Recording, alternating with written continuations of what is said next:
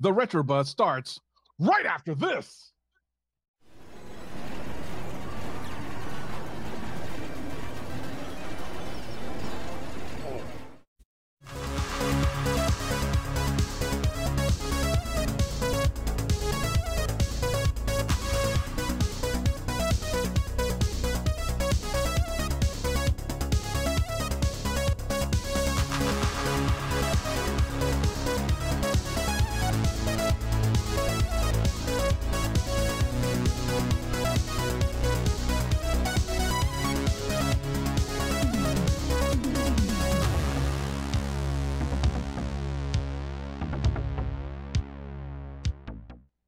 Hey guys, it's Friday, and you know what time it is. It's time for the Retro Buzz, and we've got a stellar show for you today. But first, we have a big problem on our hands. Yes, Mr. Planamento is back with us, but he is trapped inside of an Amiga. How in the world did that happen? Kathleen Kennedy, Kathleen Kennedy and her henchmen. I, I mean, They told me that they went back in the day, and they literally they're the ones who killed Commodore, and they shoved me in here. But I'm happy though because we have a guest on today that I'm very happy to be inside Amiga 4, so it works out. That's right. Before we get to him, we also have Mr. Douglas Smith. I actually thought we'd all be wearing our II arcades. I, I was hopeful. I seen you had the black shirt, but then I noticed Sorry. it said That's the the missed memo. Ultimate We Warrior, yeah, got to rep WrestleMania. the career-ending match, WrestleMania. Always WrestleMania has to be different, that Doug. Always has to be different. It's what I do. It's what I do.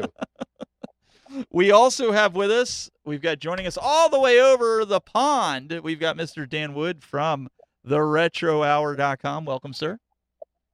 Hey, thank you very much for having me on. for coming on the Retro Buzz Show. Oh, jingle and all, amazing. You can't you can't miss that, right? So how are you doing?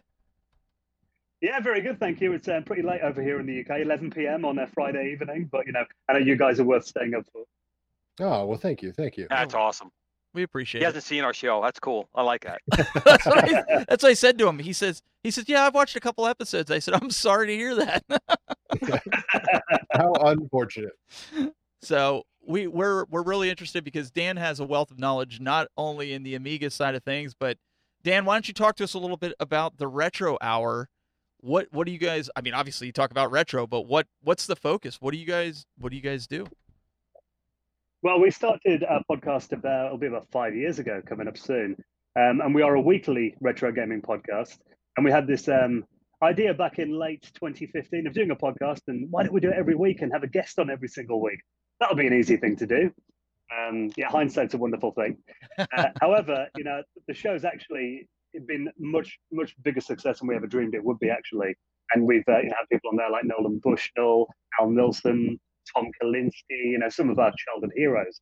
So essentially, the idea behind the show was that you know, there's a lot of retro gaming podcasts out there, but we wanted to do a show where we essentially get to explore the companies and the games and the people that were behind them that we grew up playing as kids, and kind of get the stories. Because you know, before the internet, the only way that we find out about video games was by reading stories in magazines, and often you didn't know whether it was true or not. So a lot of our interviews are actually asking people, you know, these stories that we heard when we were kids, was this actually true? Did this really happen? And actually getting the story from, you know, the horse's mouth, as it were, is, you know, just something that we love doing every week. And yeah, like I said, I think we're on about episode number 240 or something now. So yeah, we're doing a long Oh, time wow. every week. That's impressive. Yeah, we're only at episode number 35. We got we got guys, we got a ways to go here to catch up. Long road Yep. to hoe. That's why we have flies when Dan. Dan. Dan's the man, the legend. So how did you get into this whole Amiga thing? Uh, You know, Doug and I have sat through many, many episodes of this Amiga. Believe it or not, Glen, you'll be you'll be proud. I actually went looking last week for an a- actual original Amiga because I'm like, I gotta be able to find one, like at a yard sale, at a garage sale, or even online. Uh, but then they were like three, four hundred dollars, and I was A like, a lot of money. Yeah. yeah, I'm not doing Yep. It. Nope, not having it. They're getting up there again. They're getting up. But uh, Dan, take it away, my friend. Yeah, well, I mean, I've kind of got a background with computers. My parents both worked in computers. My mum was a mainframe oper- mainframe operator back in the late seventies, and uh, my dad was a electronic engineer. So essentially, he'd build the machines and she programmed them. So I kind of grew up with, you know, you could say computers in my DNA. Uh, but I remember, you know, being a kid and Goldilocks and the Three Bears. My mum used to read me uh, computer manuals on her knee, programming in like you know uh, fruit machine simulators on the Commodore and things like that. And um, I- I got a Commodore Plus Four when I was about five years old for Christmas. And I don't know if you, um, if Glen, you remember the Plus Four. I do. I'm sorry. I'm sorry to hear you got that gift, my friend. Yeah, it, it wasn't. Uh, the Commodore 64 is obviously an infamous machine. The Plus 4 was a machine they were hoping would kind of replace it, but it never did. It was an awful machine. I think my parents got it for about 25 pounds here in Britain. Yeah, Um, they butch- it was a late 80s. butchered machine. Yeah, but I, I loved it because it was my first computer. And actually, before that, I wanted a computer that badly. And I don't know whether I should admit this or not. I'd actually build computers, like fake ones, out of like shoe boxes and, you know, put little bits of tape on to pretend I had a keyboard. You know, I wanted a computer that badly. So when I opened it on Christmas morning, when I was like five, six years old, it was like a dream come true. So that's kind of where I got started with computers. And then obviously, you know, Glen, you remember as well, you know, the Amiga was like, uh, it was at the Starship Enterprise of computers. It was like, you know, every kid look at that. It was a dream machine. And I remember looking at it in um, magazines and uh, seeing it on television. And I actually wanted a Commodore 64 because a lot of my friends had that. And my Plus 4, obviously, like I said, wasn't a great machine. And it was Christmas 1991. I remember nagging my parents, you know, can I have a Commodore 64 for Christmas so I can, you know, trade games with the other kids at school? And I remember my, my mother on uh, Christmas Eve 1991 saying to me, unfortunately, Santa's not going to be bringing you a Commodore 64 this year. And I was like, oh, well, you know, maybe they can't afford it.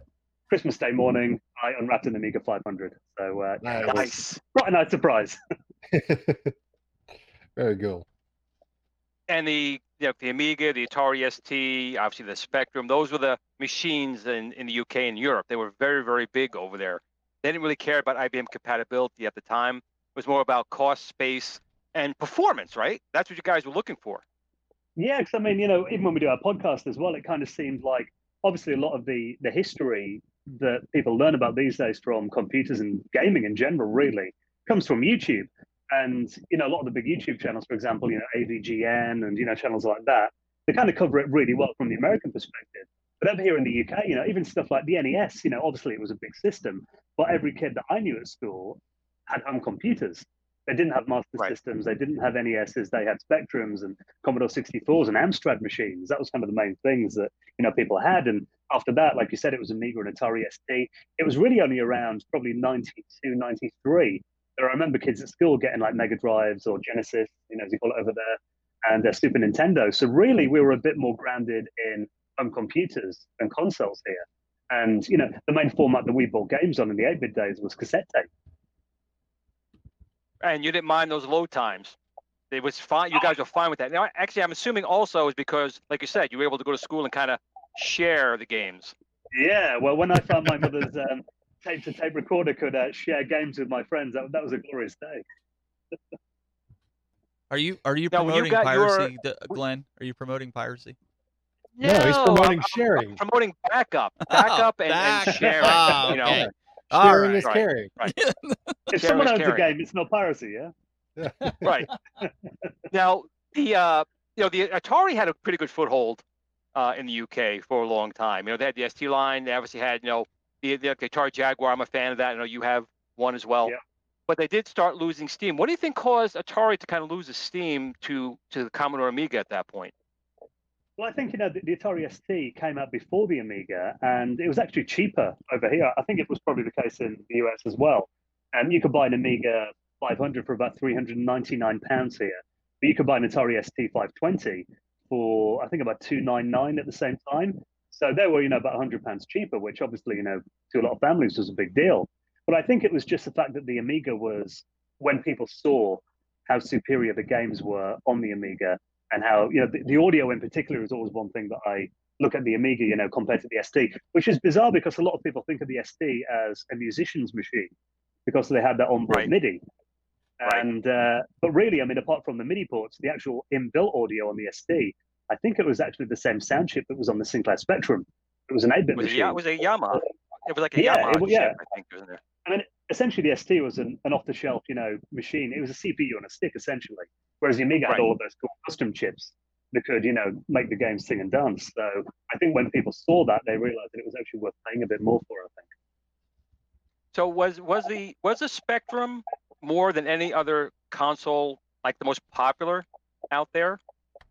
Well, I mean, you know, like I said, it's hard from that pre-internet era. You kind of only knew what was happening in your local area or what you'd read in magazines. But really, it was the, the Spectrum and the Commodore 64 were the two machines I remember all of my friends having when I was a kid. I think at our school, the Commodore kind of edged out the Spectrum a little bit, but obviously it was a very popular home computer as well. And how do you feel like the I guess the gaming, obviously not in the states, but how do you feel that the like the retro gaming uh, is progressing over in the UK?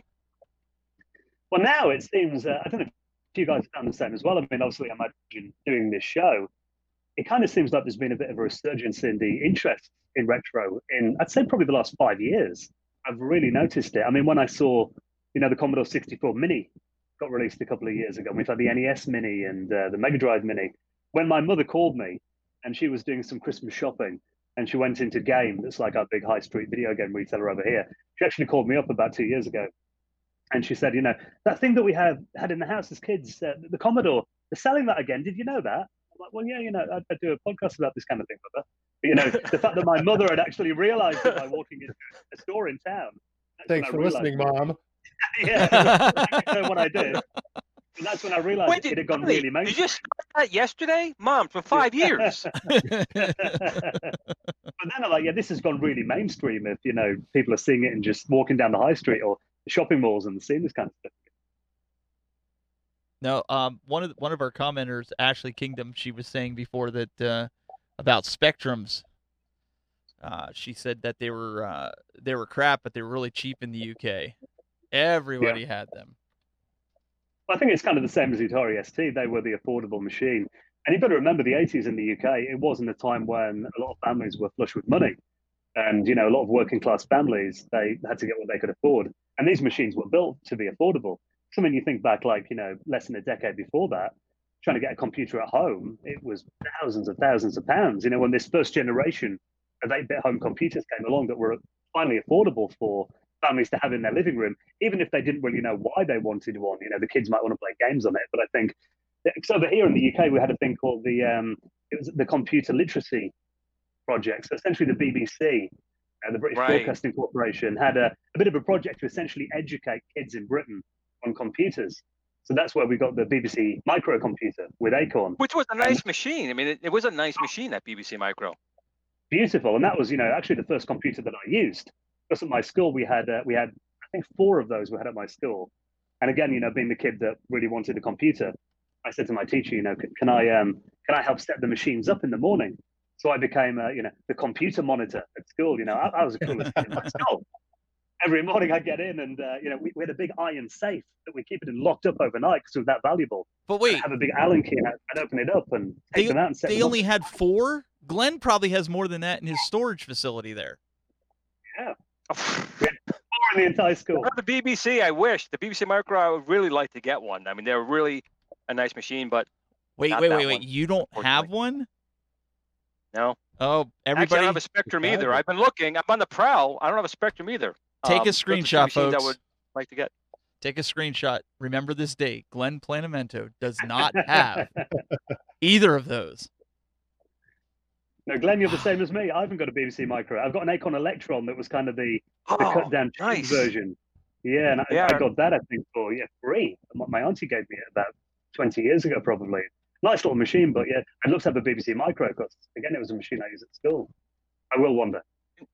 You know what's funny though on those on these even the Spectrum, um, the games were primitive looking. Like maybe they had one color or two or three colors, but they still did an amazing job programming those machines. And a lot of uh, companies, too, like the Bit Brothers, you know, a lot of people are still around today that started back from that Spectrum era of the very basic machines you guys had over there. Yeah, we kind of had uh, it was. I don't know if you've ever seen. There's a couple of documentaries on YouTube that are worth a watch.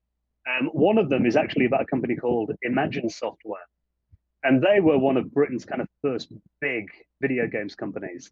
Um, and then the BBC went along to film them and kind of document this emerging new industry. And they had what they called these, you know, the computer whiz kids who were generally teenagers who would make video games in their bedrooms at home and they become millionaires overnight. And there's all these Mm. stories about, you know, 15, 16 year old, 15, 16 year old kids buying like Ferraris, but they were too young to drive them. So they leave them on the drive for a year, you know, or in the garage or something. So the BBC went along. It was a, a program called Commercial Breaks. If you want to check it out on YouTube. They went along to film what happened day to day in this new video games company that was, you know, making millions and millions of pounds. And they went bankrupt during the, the process of this documentary. So it was a real snapshot into this kind of this industry that just kind of came out of nowhere and everyone thought it was going to make them multi-millionaires. A lot of them just, you know, wasted the money on, you know, ridiculous things, sports cars, jets and that kind of thing. And, you know, it was a time when, yeah, a lot of people learned a lesson, I think, in business who uh, probably shouldn't have been in it in the first place.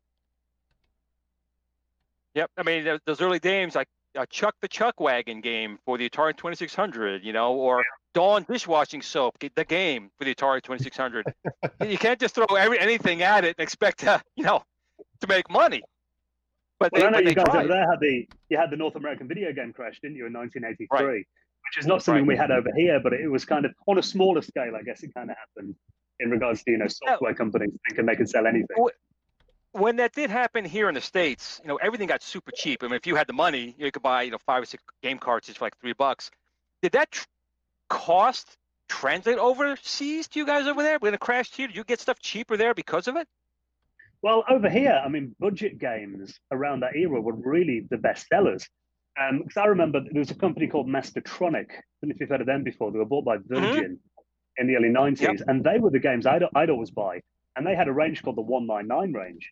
So they sell video games for £1.99. So you could buy that with your allowance or your pocket money on a weekend. You know, you, you drive, your, ride your bike down to the local store with your friends. When you're seven, eight years old, you pick up a 199 game on a weekend. And that would be the only video game you played for a week. But really, they were the big sellers back in the 8 bit era. Games really didn't, didn't cost more than about £10. So when that did happen, you, you said uh, before Sega Genesis, Super Nintendo started kicking off. Obviously, that was a big shift in cost because those cartridges you, you weren't sharing or making you know backups or you know, loaner copies of. So what what got you guys to transition to that? Because obviously you guys were pretty well fine with the low cost games you were getting and the machines. So was it really the graphics? Was it really just that that brought you guys to say, listen, I'm going to pay 60 bucks in a game where I could have spent $1.99 before? Well, I think, you know, even like you said, you know, the, on the Amiga, I, I was doing um, a talk at a show in Amsterdam, an Amiga event out there. I think it was the Amiga's 30th anniversary back in 2015. And I went on stage, I did a little talk about, you know, my history with the Amiga and my experiences. I showed a video in the background, and there was a program on the Amiga called Xcopy, which I'm sure none of us have. That was essentially the game. that. That was essentially the game copying tool, and that was the only program I showed on screen where everyone gave a round of applause in the audience. So obviously it was a very widespread tool. I remember kids at my school that have X-copy parties after school. We'd go to someone's house and we'd all copy games on the Amiga. But like I said, when consoles came along, you couldn't do that. So I think a big thing I remember a lot of my friends that had consoles at the time did was renting video games. You know, uh, Blockbuster and uh, Ritz Videos, another big one over here as well. So, you know, apart from like birthdays and Christmas, really rentals was probably the main way that a lot of kids kind of got to play games there. I remember one kid at school who was a, he he had a, an uncle who sent him like a, a cartridge to a floppy disk backup solution for the Mega Drive. That it might be the Mega Drive, the Super Nintendo. Um, but that was the only time I ever saw anything like that. And that wasn't cheap either. Those were those were quite expensive. Yeah, and essentially it would dump the cartridge onto a floppy disk. So uh, yeah, but he was the only kid with those. But yeah, I think rentals were the main thing that I remember people doing. It's like you said. I mean, going from essentially getting your video games for free or the price of a floppy disk to paying like you know sixty pounds. They were essentially pounds a dollar, really. Know, we pay sixty pounds for a video game over here on on cartridges. Nowadays, have you been collect? You mentioned before the minis, like the Sega Genesis Mini, the NES Mini. Have you have you been collecting those? You know what? I look at them whenever I go into the store and I see them. They look cool, but I've got the originals and I've got um, EverDrives for all my systems.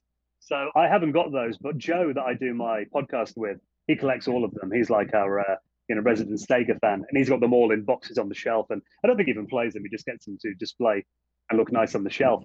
But I do think it's cool that they're out there again because I think you know we've talked about this on the podcast before, and um, we've had kind of you know debates about whether they're kind of aimed at us or not, and I don't think they are. I think those systems are really aimed at, you know, someone who probably had a Genesis or a Super Nintendo 25, 30 years ago, and they might walk into like Walmart or Asda over here, see one on the shelf and think, I wouldn't mind reliving that experience again. I don't think they're aimed at people like us who probably got the original system with flash carts and HDMI Oh, mods yeah, and no. that kind of thing. Yeah, no, I no, I would, I wouldn't. Me, I got the original. I don't need to buy five or six of the other ones. I understand. Wait, Yeah. what? No, it's definitely that impulse buy for those people that are looking to get that quick fix of nostalgia. You know, just that quick adrenaline rush back into their veins of you know Sonic the Hedgehog or you know Super Mario World, things like that, as opposed to going out and truly investing both the time and the money of buying the original cartridges, the original consoles, and making sure everything's working and that kind of thing. You know, one thing that I find with those systems though that really puzzles me, it's why didn't they put a cheap Wi-Fi chip on there and maybe an SD card slot and then have like a store connected to them so you could buy a load of other old games? Yeah, you would think Nintendo of all people would have done it because they're the you know the champions of selling us the same game for 25 years, and we fall for it every time. I've bought Legend of Zelda probably 16 times at this point on every single console I can think of, and I'll do it again. But did you get the 3D version? Of course, Of course. We all had to get the 3D version. and I'll get the remastered 3D version. You know, it's just like Star Wars. Yeah, if they polish it, you know, put a new label on it, I'll I'll be a sucker. I'll buy it every time. So It's just I love such that a rumor shame they appeared that stopped Star were- Wars in '82. It's such a shame that '82 was the last year for Star Wars. I would like to have seen some new movies. so I, I wanted to do something on this show and I didn't want to tell anybody about it because I know Glen, he likes to cheat. So later on, we're gonna see what these guys they, they come on here. Glen acts like he knows everything. We're gonna see if Glen knows everything later. That's a warning. Uh-oh. That's a warning. We're gonna see. We're gonna we're gonna test his metal against Dan This should be good. I like I This like is- this. Yes, I like this. this is gonna be Glen versus Dan in a retro trivia. That. God, I No, no, no, no, you no. You're not getting out of this one I don't know. because I knew it was gonna happen. Dan Dan's not gonna let you win either. So you better get your I- I- questions in now. Tuesday. We, we do a video games I- quiz in our podcast every year. I host it because my knowledge is so bad. Hey, I tell you, it's educational. You I learn would be something every time. honored. That's right. I so I'll be eh, honored to lose to Dan. So this will be this will be fun. We'll be able to do this a little bit after. We wanted to s- you know change things up a little bit, try something. Um, we're gonna we're gonna we're gonna cut to this clip real quick. Um, what we're gonna do is called a retro pickup. So basically, what this is gonna entail every week, myself, Doug, or or Glen is gonna come up with a one minute to one and a half minute video of a retro pickup that they did this week, and we'll throw it together and put it together and show you guys. This was something that I picked up this week, which I I thought was kind of a steal and uh, we'll show you what it is. This is a new episodic weekly segment called Retro Pickup, where we can showcase some of the best, or what we deem the best retro pickup for ourselves this week. I managed to pick this up, complete in box, for $15 this week. To me, that's a steal for one of the classics the Adventures of Bayou Billy. Billy West, otherwise known as Bayou Billy, is a Crocodile Dundee like survivalist, vigilante, and former U.S. soldier from New Orleans who has fought against a local crime boss known as Godfather Gordon. In retaliation for interfering with his smuggling operations, Gordon kidnaps Billy's girlfriend Annabelle Lane in order to lure Billy into the final battle. Billy's quest to save Annabelle consists of nine stages and takes him from the swamplands to Bourbon Street as he battles Gordon's henchmen and eventually arrives at Gordon's estate to come face to face with the big boss himself. So we seen Glen's alter ego there in that in that pickup. But I, I, I seriously guys, I thought fifteen bucks is a steal for that in the box. Like I mean I've gone to Absolutely. toy shows, and they want like twenty five to thirty bucks for that. Yeah, and Bayou Billy is kind of a, a neat game because it, it's got a little bit of everything in it. You got some, you know, side-scrolling beat 'em up action. You got some racing, like car levels. You got some interesting graphics where like knives are flying at the screen. Um, obviously, it was The off road. yeah, a, a little bit of off road. Uh, a little bit of a a Really? rip All that was in that game? I just I just Yeah. saw the girl in the bikini. That's all I Yeah. saw in that whole Hey, It's not, a, it's not a bikini. It's a crop top. Get It's it a right. crop top. Yeah, get it right. Daisy yeah. Duke, the Daisy Duke look. But obviously, uh, it's uh, I, I don't know if it's fair to call it a ripoff of Crocodile Dundee, but uh, you just look at that box art and you're like, wow, this is uh, strikingly similar. Do you Well- remember the TV commercial for that? Did you ever see the TV commercial for that? I think I seen don't it when I was younger. Yes. Base, basically, it's a guy he's sitting, he's like laying down, and you just see this. You, you don't see, you kind of see on the side, on the side, you just kind of see that. You're like, what the hell's this guy doing? And then he's like, he's like churning butter or something like that. But he's just sitting there going like, yeah, I'm having a great time over here. I'm having a, a blast. And uh, he's churning butter. This was an American commercial. This was an American. Look it up. Yeah, man. Wow. Yep. I don't remember that then. I Yep. remember there was one where they showed an actual real person going through, like Crocodile Dundee, Dundee Mhm. going through it. Um, and then they cut to that, and then they come back. So, but this is something we want to do. Where was Listen, Chipper Gore on that commercial, huh? I, I what here's what I was thinking too. I want to open up to you guys, the audience, the community. Send in a a, a, a one minute video. Dan, this includes you too. Send in a one minute video of your greatest retro pickup. I don't care if it's a, a Amiga game. I don't care what it is that you found. Like you got the Oh, steal of the could be deal. an Amiga game. What are you talking about? Come on. I'm just saying, whatever you guys find that you found that's a steal, send it in. We'll showcase it on the show. Your big pickup and tell a little bit about it so people get some, you know, history, kind of like what I did on on that, just about, you know, if it's a game, explain the game a little bit. Um, I think it'll be interesting because Dan, you said earlier that um, you don't really have. Uh, you know some of these shops that we have over here where you can go like uh you, you know the Salvation Army store. and, and and Goodwill type stores um, and those are like gold mines for some of this stuff. Yeah, we have uh, If you're- charity if you're shops. LGR. over here. Yeah, LGR. uh, You know, I was talking about LGR before, Yeah. going you know thrift shopping, and I watched that and I get so jealous. We have charity I shops wonder over if he, here. sta- he stages that, Dan. Do you think he stages that? He goes in, listen, here's some stuff. I'm going to say I got it for you. Promotion for you guys. Here's, here's like a brand untouched, like Legend of Zelda edition thing. Boom. And oh, look, I look for 50 cents. I can get get this. And I got a video. I I'll leave wonder. it. I'll leave it for the next guy. Yeah. No, Could it's be. true. I mean, I watched that, and you find some great stuff. But over here, we have uh, charity shops. They're called, and essentially, the money you give, you know, goes to charity. So it's a really good cause. But they often have a rule where they can't sell electronics because you know they're not they're not tested and that kind of thing. Yeah. So if they get donated, they generally just trash them. They they don't keep them or sell them.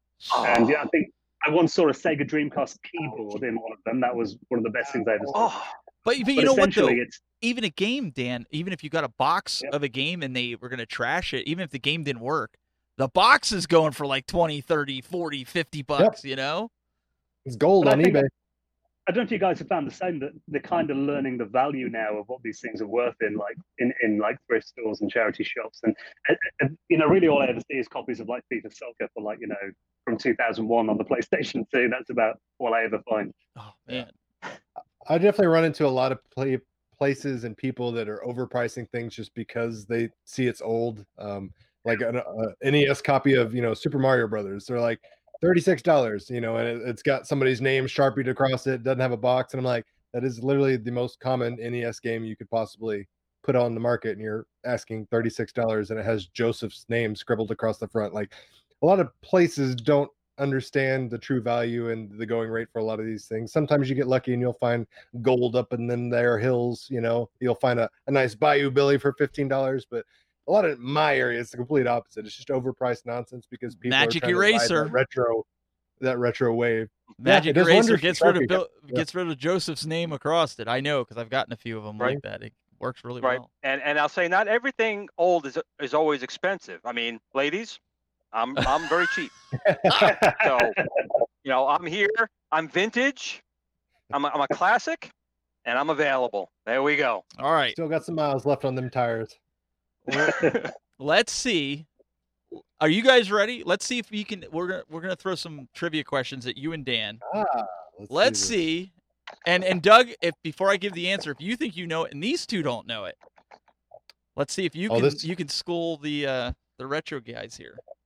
I, I remind you it's like half, half, half past 11 at night here, yeah, that's- hey, listen, you got a chat room. You got a chat room. You can you can phone a friend, right? yeah, yeah guys Oh, oh, he could cheat. Oh, that's nice. All right. I see some people I know in the chat room Glen, how familiar are you with Resident Evil? Ooh. Oh, it's a Good game. I love Resident Evil. It's a good right. game. In Resident Evil, what is the password for the Red Queen's chamber? Oh wow. Oh, the Red Queen's Chamber. It's easy. When? She just lets you right in. Come on, Let's be man. right in. Somebody in the chat room. I honestly. Dan, do you know? for I've got tell me. me. Type it for me. Let's I don't know. let's let's see if the chat room knows. Let's see who can who can come up with this. There are smart people in the chat room. I see them. Let's see how quickly they can Google it. Kathleen Kennedy. Yeah. Oh, what a great- I should have thought of that. Dan, that was it. Kathleen Kennedy. No, that wasn't it. That's that's gold over there. That was Dan was gold. Let's see. Let's see if somebody comes up with it. Nobody has it. Wait. Wait. We'll give it a for few seconds. Let's Someone, someone Google it up at least. Which Password? Which, No. Password. No, it's not which password. uh, Resident Evil was she even in? She wasn't in the first Resident Evil. Oh, this guy, Battle Cry is close. It is one two one seven seven. He was close. Huh? That's I'll, Wow, I'll, that's I'll good. give him that. I'll give him that. All right, all right, Dan. Nice easy one to start with. Dan, we're gonna. Dan. How, how How fam- was Donkey Kong? That's what you're gonna get. How- Something, something really difficult. All right. How familiar are you, either of you guys, with the game Cuphead? I just know it's super hard. I can last about ten seconds in it. Yeah. Okay. So Dan, this just know you question, wear it on date. this question is for you. What color is Mugman associated with in Cuphead? What color? What color I think I actually know this one. is Mugman associated with in Cuphead? You can Can I- phone. Can I You guess? can phone a Doug Can I if you buzz? need to. I was about to say, can I buzz in and guess? You I can. Yeah, think I on, know. buzz in. It's blue, isn't it? It is blue. So Yeah, Doug I goes just- I on the just know that because- board. Nice. Yeah, because Cuphead is red, and they got the you know the I was prototypical going to say red. red. I'm trying to Why's the apple find. one. Cuphead white? Oops. So I got to stay away from Cuphead because Doug's gonna know too many of them. Glen, how familiar are you with Good, good Assassin's. Creed? Can we do Assassin's Creed, Not or is that too new for you? No, very at. Isn't that is that a rock band?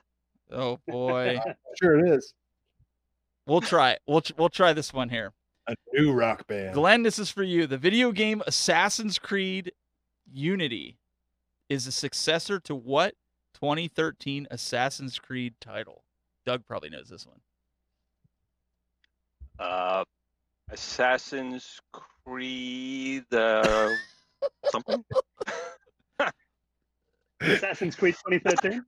That's not very retro. Assassin's Creed is kind of a new game. Doug, do you How about know? do something about like old This is PC, re- this is don't remember the retro. It's order of it. retro. 2013. I just remember they they had the, like a pirate version, and they had like a you know the, the the standard Assassin's Creed that went for like three before they started changing it up, and they had like a Vikings. uh, This is- jumping genres around. Assassin's Creed 4 Black Flag. So nobody got that one. Yeah, I didn't even see the chat room get I that. knew there All was right. a pirate one. Um all right. Final Fantasy. Anybody know Final Fantasy? Can we can we I like do one of this? Final Fantasy. All right. There's What- I got a couple, them, you but- know? You're No. going to have to help these two because you're ahead of them. So what is Well, I think you're I think you're going too modern. Too modern? Yeah, that's not really retro. Yeah. how I'm how, not how sure what re- the retro cutoff for these two Okay. is. this one All right, here you go, Glen. If you don't get this one, you're fired. Uh oh, Here we go. pressure. Diddy Kong is the main character in what video game? Diddy Kong. Oh, Glen, come on.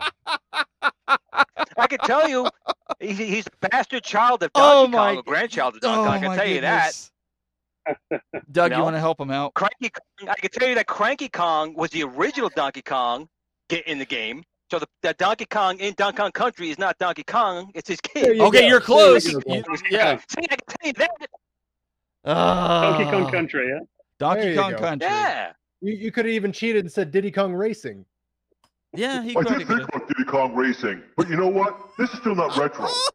You, you know, you, you're talking about fairly This is modern games retro. here. If It's you've more than 10 If years you've got more than 16 colors, if it's more than 16 colors, it is not retro. Okay. All right. That's Donkey Kong, man. Oh, Donkey you're not going to know that. It's be, yeah. 2015. Let me see. But again, that's not Donkey Kong. That's Donkey Kong's kid, and then the bastard not. grandkid. Donkey Hey. Kong Country is my, my wife's favorite video game. So There you go. sure Yeah, see? there you go. Smart woman. Smart woman. All right. I'll let Battle Cry on YouTube says Here's- in Pong, how many pixels was the ball? he don't know that either. Four, four pixels. Four pixels. Four pixels. All right, Glen. This one this one's for you. And if you really don't get this one, Doug is going to have a field day with you. Sonic is what type of animal?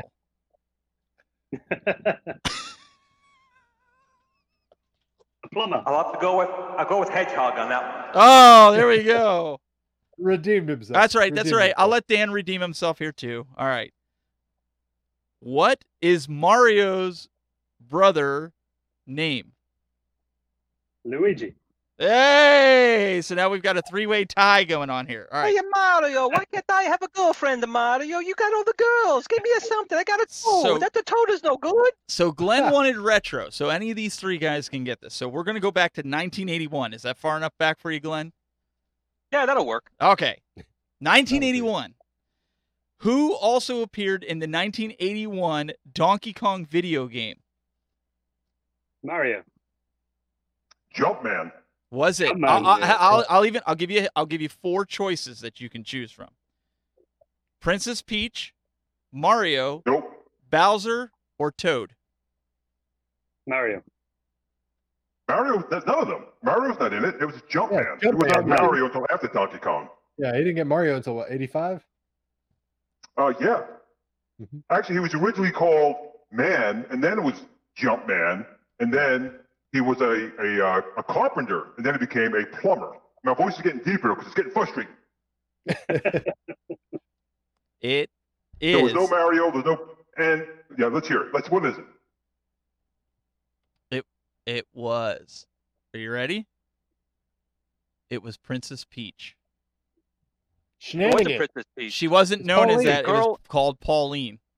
Yeah. Correct. It was So Pauline. it That was a- correct. Two different It was a trick different question, so the answer is what? None of them.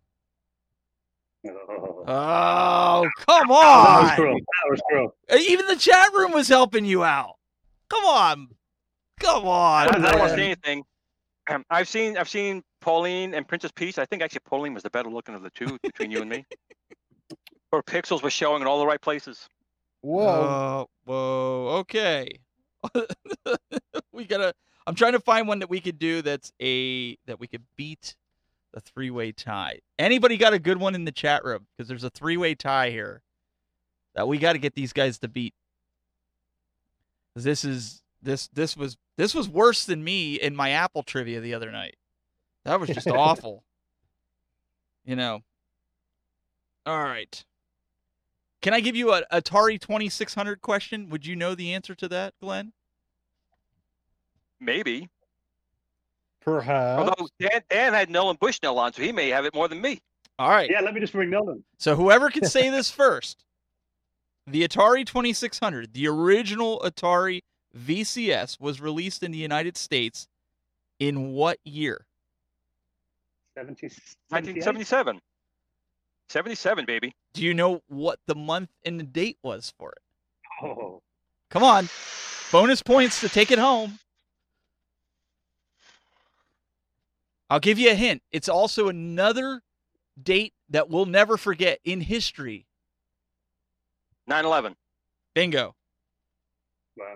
Really? That's where it was. Ni- September 11th, 1977. I was going to say, I thought you were going to say what number the girls call when I ask them on a date. 867 5309. Yeah, 309. Yeah, of course. That's for Jenny. No, they, they, they I thought they dialed 911. There's some strange dude at my door. Get them out of here. Well, I figured this would be good to, to put your your mettle to the test, you know? It is, it is. But I think we need to define what retro is. Yeah, so let's define don't that think it's- because Assassin's Creed is not no retro. So Doug and I's retro is stuff from what different. the 80s and 90s, right, Doug? That that would be mm-hmm. considered. For you guys, it's the 70s because you're a dinosaur. well, Dan's not Dan's not that old. Don't be put Dan in No, my I'm not. No, I'm I the said you. I said in the idea. you. You, the three of us here. You're the dinosaur. I am. I am. I I remember So 1972, that original Magnavox Odyssey, man. You had literally two lines, and a ball did nothing. I mean, the ball just kind of sat there, no score. You kind of just hit it, and then you, you had to go and press a program to get the ball back because the computer didn't even know how to get the ball back. You had to put an overlay on your screen because there was like no, there was nothing. But- Those those were the days of imagination. But there was there was a there was a method to my madness with that. What you said about you felt like something from 2013 was not considered was not considered retro in, in your in your opinion. Believe it or not, just like Kathleen Kennedy's not Star Wars. That's my opinion. did but, you know, see it, Doug? That they said that now that the PlayStation 4 and Xbox One are now being discontinued, right? They have now been given the retro title. No. Yeah, that, that's uh, No. that's a little bit lenient. Uh, was it like cars? I think cl- cars for them to officially be a, a classic car has to be at least twenty years old. Yep. Um, That's- geez, man, like let the let the console simmer a little bit. Let it be out there a little bit longer before you you call it a, retro. I I agree. I think 20 years is a good benchmark. 20 Yeah. years? Yeah, I agree. Is that is that what we're saying? So from so if anything from the year 2000 is considered retro, what would you say? Oh, Right. 2000 and below? Yeah, so like you know, 1960 to 2000. That, Okay. That's your window. So that's that's your window. Basically, basically, when a dollar game is worth three hundred, or better yet, one hundred ninety-two thousand, whatever someone paid for that Mario Brothers, that's gonna Yeah, be it's retro. ridiculous. I don't see anyone paying that kind of money for an Xbox So or what would- PlayStation. What would you title. say then it is from the year 2000 to the year 2020? What would you classify those consoles? Gen X. Current gen or last gen. Yeah, I mean they're they're coming. Like PlayStation 3 is coming around that territory where it'll be retro pretty soon. I mean, we're almost on the I precipice think of PS5 it kind now. of feels like it kind of feels like Dreamcast has kind of moved into the retro Yep. sphere because Oh yeah, it was Dreamcast. on sale for very long. But PlayStation 2, for example, like, they were still releasing games for the PS2 in like 2014, 2015. Yeah, yeah so that, that kind of feels like you know, it's had a longer lifespan. I'll tell you one thing. Don't I don't funny? I don't expect to see, you know, people talking about digital only versions of Minecraft being sold at a GameStop or something 20 years from now for $600.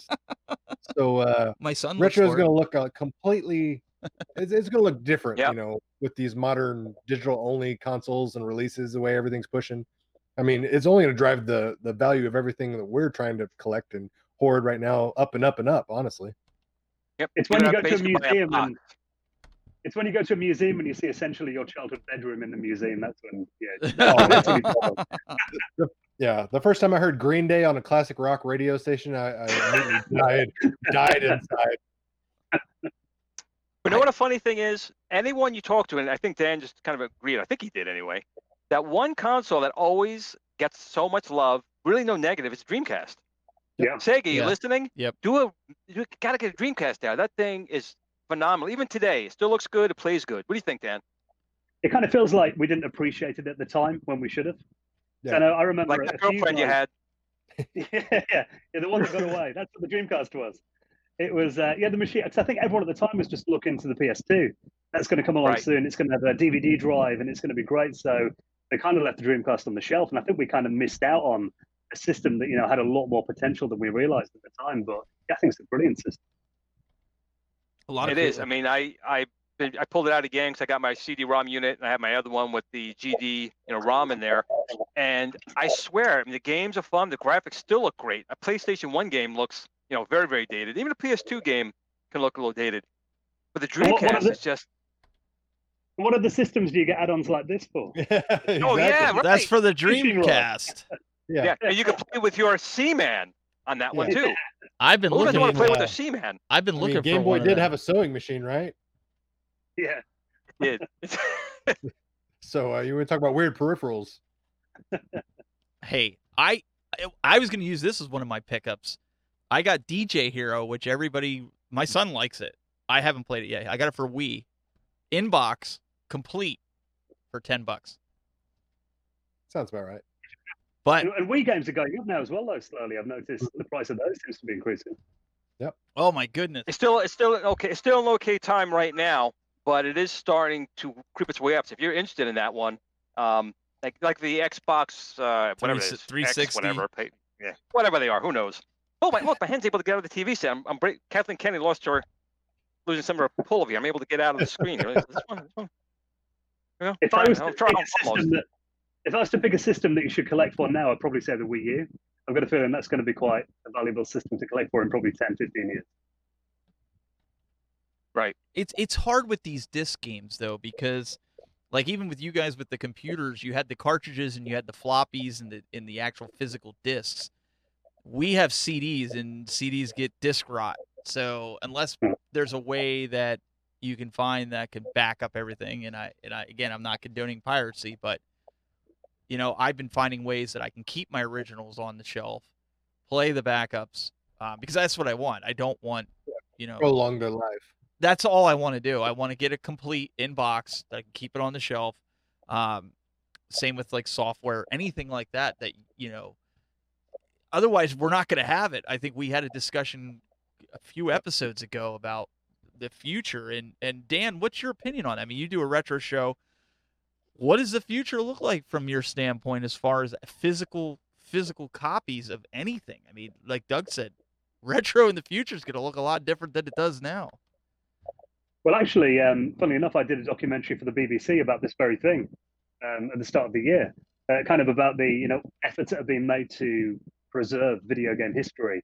And um, you know, there are obviously websites like Archive.org, guys like Jason Scott that are you know making a big effort to preserve this kind of thing. But I think you're right. You know, the original copies, the the floppy disks and the CD-ROMs and the DVDs, they are eventually all going to die, and you know, there's no way around that. You know, eventually there's going to be no more copies.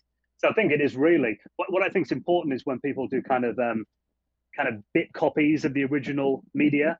So essentially, you can recreate them exactly down to the bit level.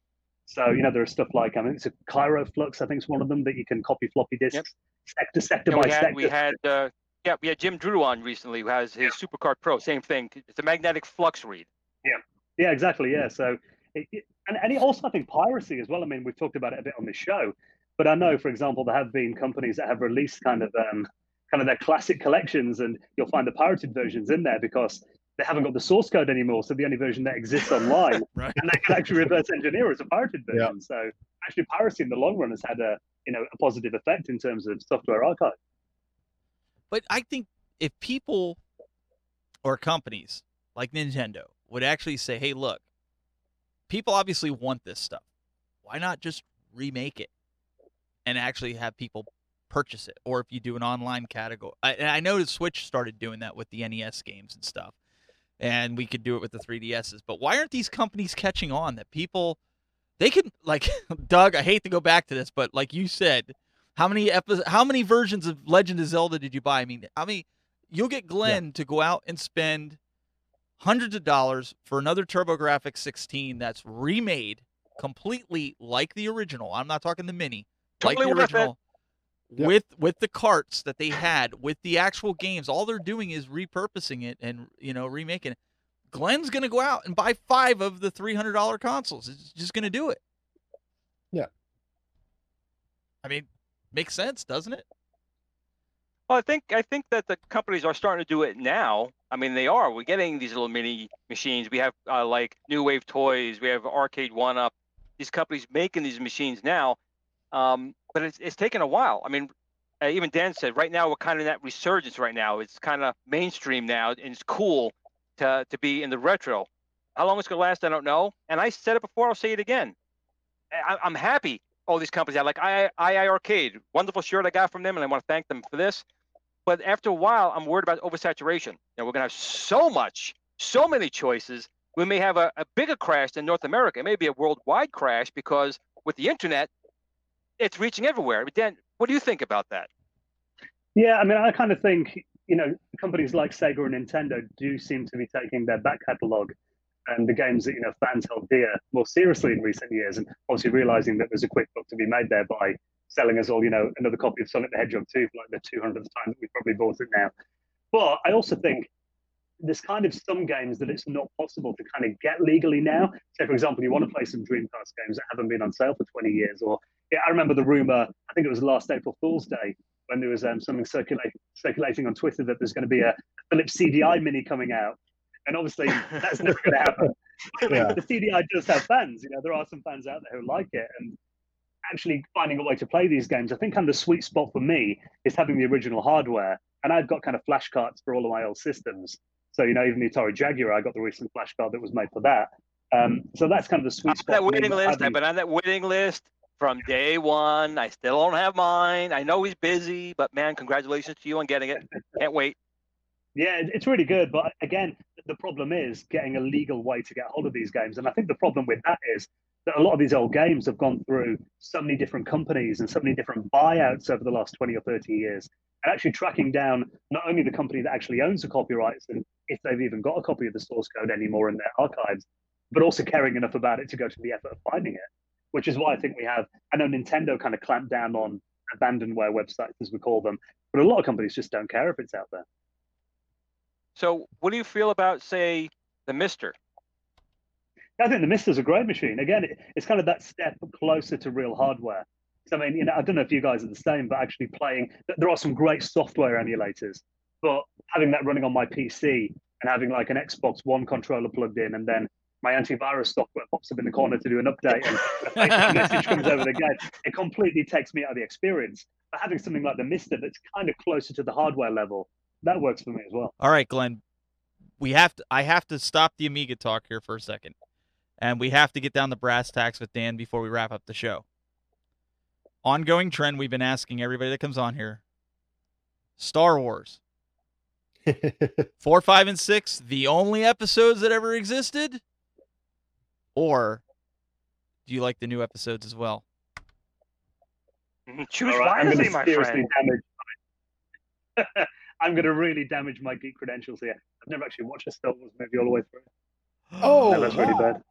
Oh, pull his card, Glen. Pull his card. I tried. I tried. Wait, I was so Day, shocked. remember Wait, as a I was so- it was funny. I was so caught off guard for that one. I really had no idea that was going to happen. Hold on a second. It's not too late. It's not too late. Where is it? Where is it? Oh, I got to find it now. Oh. I'm probably never going to find it now. This is this is horrible. This is a disaster. Oh, there it is. You ready? Okay, I'm doing it now. Here we go. Here we go. Oh, I love this. Really? None, none of them? I know, I know, guys. I know that severe geek points taken off me, but yeah, I tried to watch them. I've, I've always ended up falling asleep, and that, that probably makes it even worse. Oh, wow, yeah. I, I've only I've only met one person in my life that said they've never finished a Star Wars movie, and she said, "Yeah, I couldn't get into them. They were kind of boring." I'm like, "There's freaking how do you fall asleep in that type of movie?" It's like I've got friends that love Star Oh. Trek as well, which which I know is something completely different. I don't know anger people. My mum loves Star Trek. She's like a, a real hardcore Trekkie. And I think being being a kid growing up and wanting to watch like the Ghostbusters cartoons and He Man, and my mum putting Star Trek on, that probably kind of turned me off the space kind of sci-fi stuff a bit. I think. yeah. Well, let me ask you this then, Dan. Since your mom likes Star Trek, does she like the classic Star Trek or this new, you know, Kelvin timeline garbage?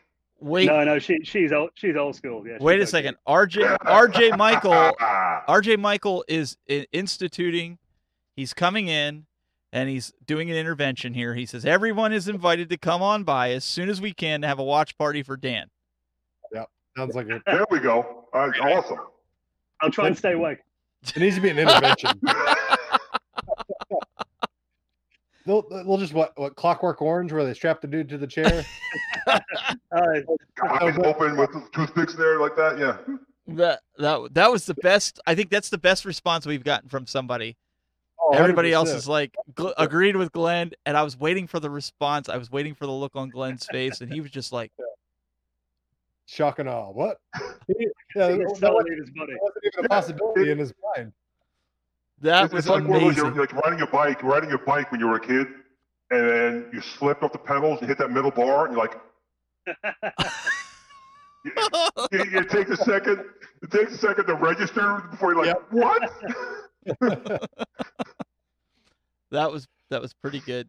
Uh. You know what? I, I, have, I have huge respect for that versus if you liked. Do you you do know So, your your that- voice? That is still solid. You do know your voice Your voice is morpher's still still on. On. What are you talking about? That's my voice. Oh, What are okay. I, I just didn't know if you were doing it intentional or if if you. I know you forget to press the button sometimes. But you know, on the But I flip wanna side say- of that, I- I've, I've, I've got it all to look forward to. I mean, I might enjoy it and start watching them. Then they're all new to me. Yeah, That's, I've got it all to look forward to. he's gonna come back You and got- he's you gonna got be like, to he's gonna A come little, back a and little say, spoiler alert. There are only six plus Rogue One. That is all that exists. He's gonna There come is- back and he's gonna be like, "Hey, I like that there Kylo are Ren no other character, Star Wars films. and I like that Ren." There and I like that no other BB-8. That's what he's gonna come back and There say, are and no Glen's other not. Gonna... That There Jar Jar are guy's no other pretty Star Wars well. films. Yeah, I'll do it just to troll, just to troll Glen. JoJo bitch. uh, he'll come back, Jar Jar. Yep. I want to say something real quick too. Uh, not everyone out there may know, but Dan and uh, David Pleasance uh, are friends. I think they work together even now. I just wanted to Yeah. again congratulate uh, him on his Kickstarter. His book did very very well. I'm not, it's still is it still going on or to finally finish up? I don't remember if it finished up or not. It finished last week, yeah, and I think um, yeah, he nearly doubled what he wanted for it. So yeah, it did really well. And again, I mean, with it being you know difficult times for everybody at the moment, it was kind of you know, is it the right time to to launch a Kickstarter? Is it gonna is it gonna actually work right now? You know, people got the, the income to do it, but everyone's really supportive of it, and yeah, he- he more than met his target. Well, like you, David's a, is a great guy, very genuine, very honest, and he's got a huge amount of respect, as you do as well. So supporting him was not really a. I wasn't even worried about that at all. But I'm very happy. Um, it worked out very well for him. Yeah, it'll be a good read as well. I mean, I think that for, for those that didn't see that stream, essentially this is he did a book two years ago now about his time working at Commodore, and the next book is going to essentially be what happened to the Amiga after the Commodore years, which is a really interesting story. And I've said this to him, you know, numerous times over the years. That the fact we've had so many movies about Apple, you know, how many Steve Jobs movies have been made in the last like you know four or five years, and you know how Yeah, many movies about one. yeah, yeah, I, I agree. And I also like Pirates of Silicon Valley. I thought that was a good film back in But '99. that was, oh, that's you the best. That's what I'm talking about. That's the one. That's the only good Yeah, I one. thought you meant I thought you meant the Ashton Kutcher one. People tend to like that.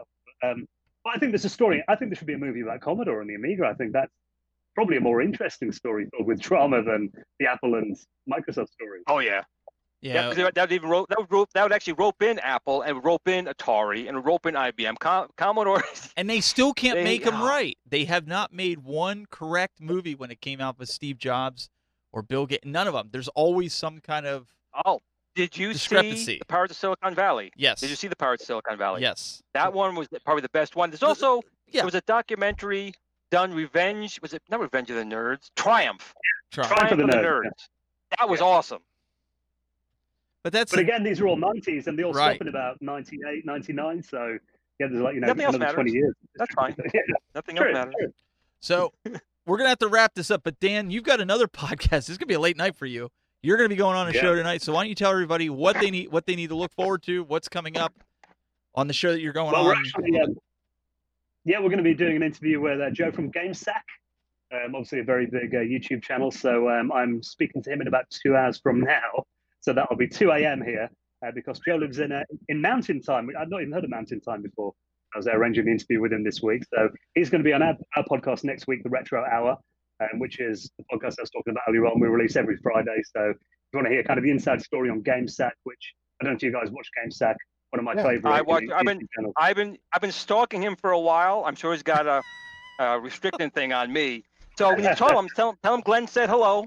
Tell him, you know, I will, I'm yeah. not stalking him much. interview, yeah. Yeah, Glen said hello from the court mandated distance. Yeah, okay. yeah. After you send him a cease and desist. Yep. yeah, so that I'm doing that in about two hours from now. Then, um, yeah, that'll be on our podcast next Friday.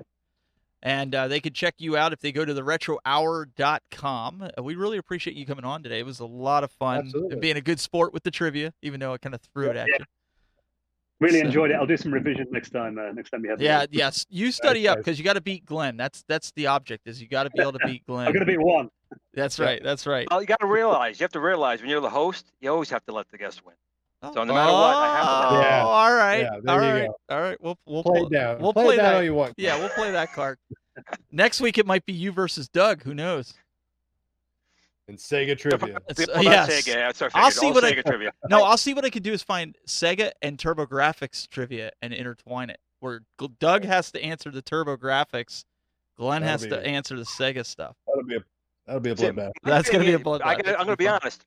My thing is I'm more about the hardware than actual like characters. Like how many times you know Sonic had to stop and use the bathroom in the game? I have no idea. No, I I No. hear you 'cause that's how I felt last the other night when they were asking me uh, uh Apple trivia. It's like I know how to fix them. I know how to work on them. I know what they do. I know how to use the software. I don't pay attention to dates and stuff like that, but it's still fun, you know, to kind of test test your mettle.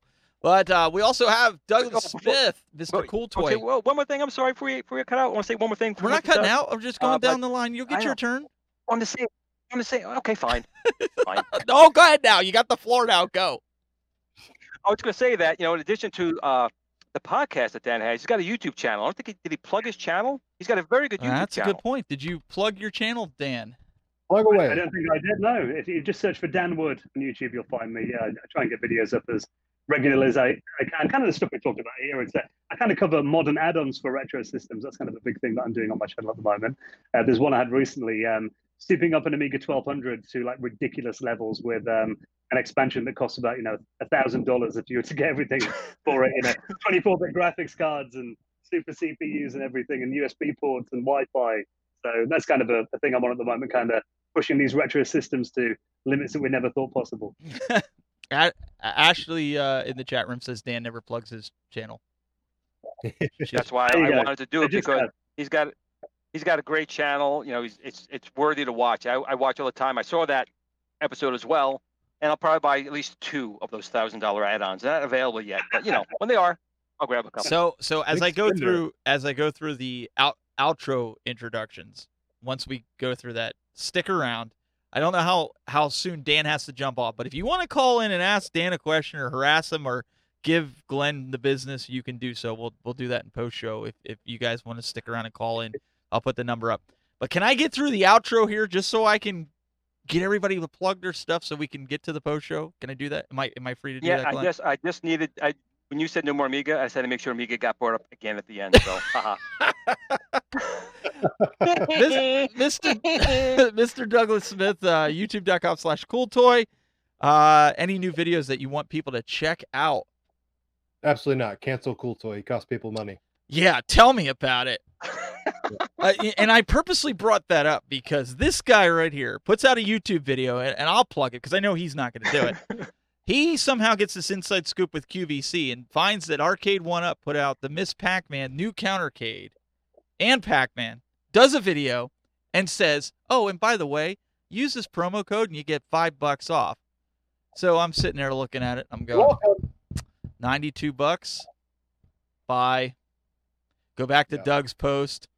Dislike because he cost me money. No, As really, I li- I liked it. I didn't, but I wanted to hit dislike because he cost me As money all the time.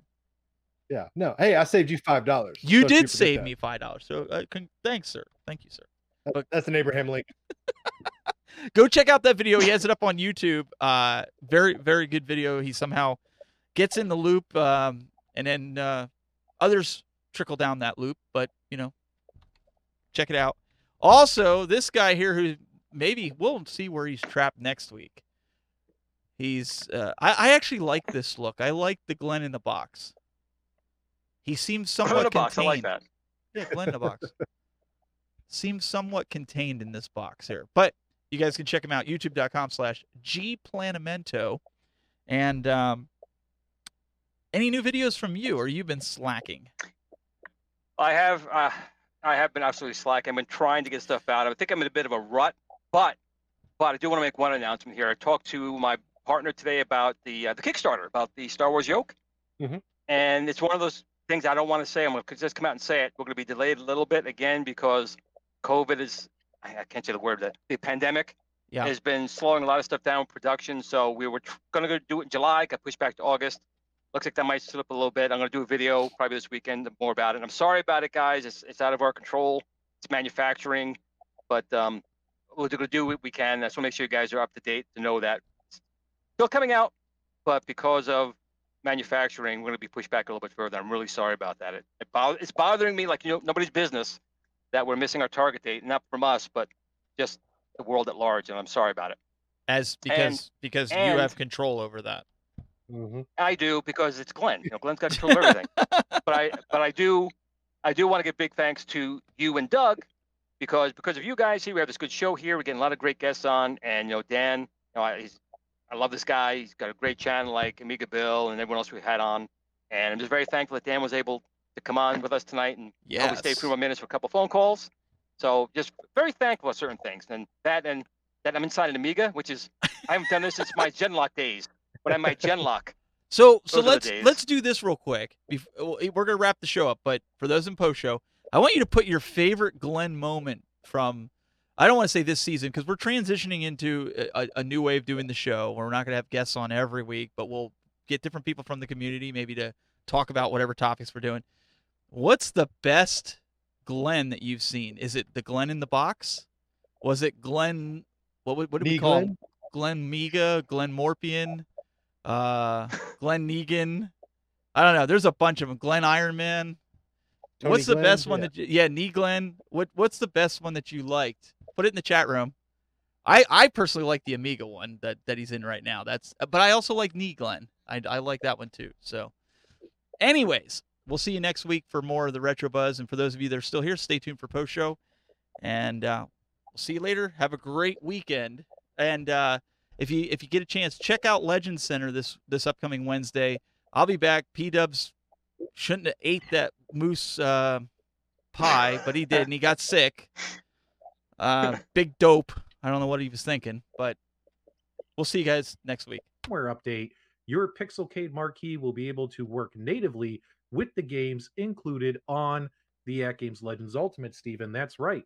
So if you have a Pixelcade marquee, it will work with the AtGames Legends Ultimate on July 1st. That is the big holiday July 4th update. But it's going to be able to do a few other things, Steven, which you're going to have to wait until next week, and I'll show you that. But for right now, get hyped. You set me up And go- on that because that's not what it says here on the notes.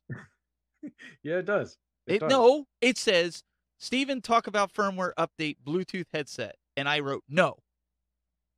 I, I swear it's on there. It says talk about the Pixelcade.